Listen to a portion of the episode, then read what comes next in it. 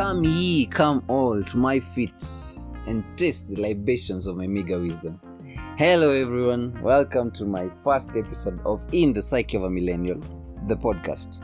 Now, I was considering on coming up with an introductory episode to try and explain to you all what this podcast is going to be about. However, when I reconsidered it, I realized that uh, the trailer I had put out first was kind of uh, an overview for everything. So instead, in today's session, we're just going to dive right into it and we're going to consider the only news that is trending right now in the world COVID 19. Now, COVID 19 has had various effects on different people since it came about. Uh, that's some few months ago, late last year. It has had effects on the big countries, it has had effects on the smaller countries us as Kenyans, immediately uh, the first few cases were confirmed in Kenya, President Uhuru had to put down stringent measures to ensure that the spread of COVID was curtailed at some point. I wonder, I wonder, did it work? I'll let you decide. In any case, uh, we are going to consider what these stringent measures meant for high school kids, uh, that is both male and female, for university students, and uh, for even university graduates. Uh, but since that is a lot of information to just pile up in a 10 minute conversation, I'm just going to break it down. So today, we are going to consider high school kids, and in this regard, we're going to just climb that hierarchy. We're going to go high school kids, then university students, and university graduates.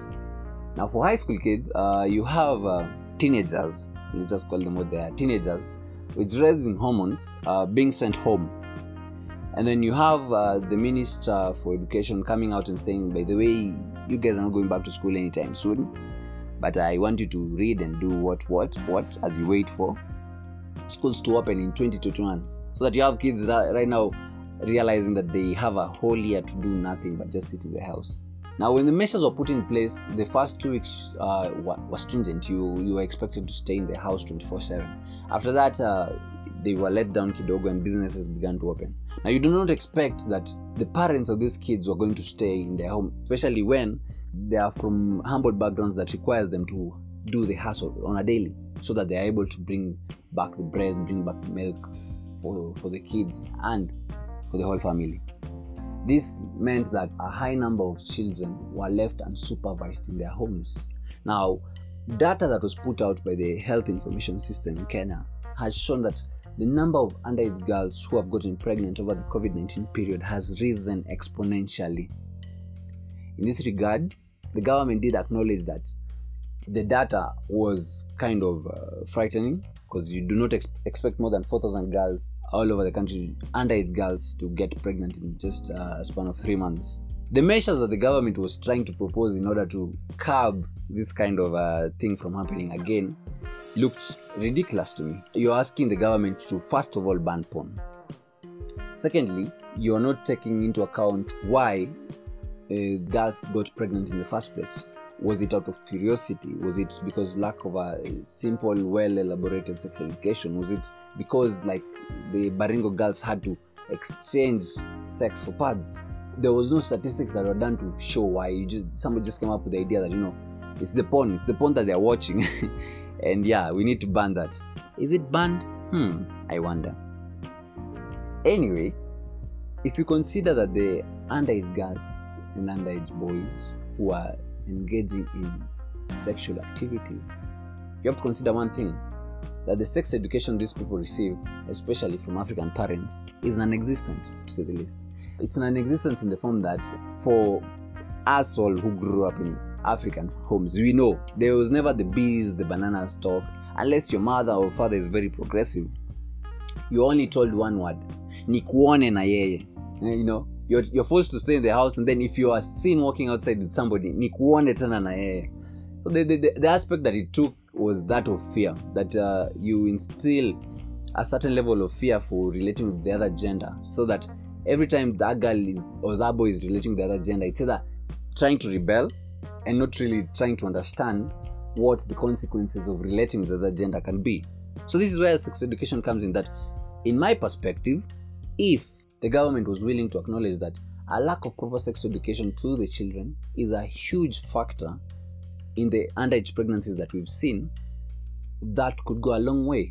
In addition, you do not just pile everything into one basket and just say that this is the core cause there are multiple causes that could have happened during those three months that has led to over 4000 girls getting pregnant and they're underage the covid-19 millennial outlook for girls and boys when it comes to sexuality right now is that the sex education is lacking. That boys aren't taught that when a girl says uh, she wants to have sex you have to confirm you have to get consent you have to make sure that you are protected. Both of you you know the the, the they are likelihood of contracting diseases contracting infections that could lead to much worse and pregnancy is also one of those effects. Now if the government was to acknowledge that yes a lack of sex education in our society at, the moment has led to this and these uh, results and we'll be moving forward. However no real talk has been done on saying you know when the kids go back to school in order to curb down the number of underage pregnancies let's introduce a sex education uh, unit in our curriculum. I haven't had any talk of that and if I, and if somebody else has heard about it please do inform me. I would like to know you also realize nobody is trying to figure out why the girls the young girls are getting pregnant. You know like are they doing it because it's out of curiosity? And if it's out of curiosity how are we going to figure out what to do if it's out of curiosity? Are they doing it because it's a means of trade that it's barter trade you give me sex i give you something? The whys in my opinion should matter more than the figures that yeah sure girls are getting pregnant but ask yourself why in this aspect also you have to consider covid-19 a millennial outlook for boys. So that uh, in, in terms of boys you have to consider that you are at home you got the raging hormones you got uh, you got neighbors girls here left right and center. But nobody has ever told you that if you put your pp in her pp then it's going to end up in, in something unwanted. Uh, nobody wants to have that talk. So covid-19 the millennial outlook in this uh, aspect when we are speaking of girls has had detrimental effect in terms of the unwanted pregnancies in terms of the unconfirmed statistics on assaults in terms of the lack of sex education that has led to a huge number of our girls of the young girls getting pregnant.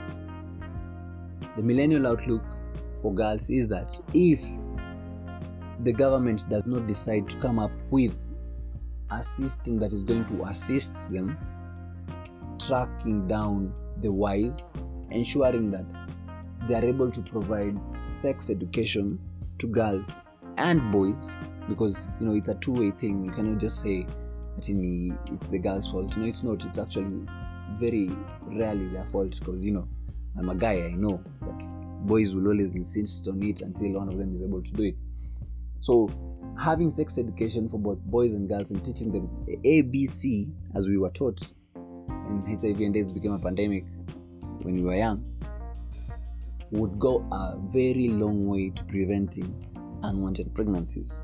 And if by any happenstance that the the young girls and boys cannot refrain or are not able to refrain and abstain till they're ready then provision of the right contraception to the young girls and boys would be prudent. Because now you realize you have a number of girls whose lives have been turned upside down because the guy wasn't wearing a condom or because she wasn't ever told what what it's going to mean when you have sex with a guy. That is all i had for you today i want you to go and think about it reevaluate it. Anybody who has an opinion on the matter can hit me up at my twitter account uh, millennial underscore psyche. We are also on ig at millennial underscore psyche all in small letters. I am looking forward to your feedback. Please favorite the channel. There's more content to come. We're going to speak of the COVID 19 millennial outlook on university students, the COVID 19 millennial outlook on undergraduates. There's a lot to speak. I hope you stick with me. Thank you very much.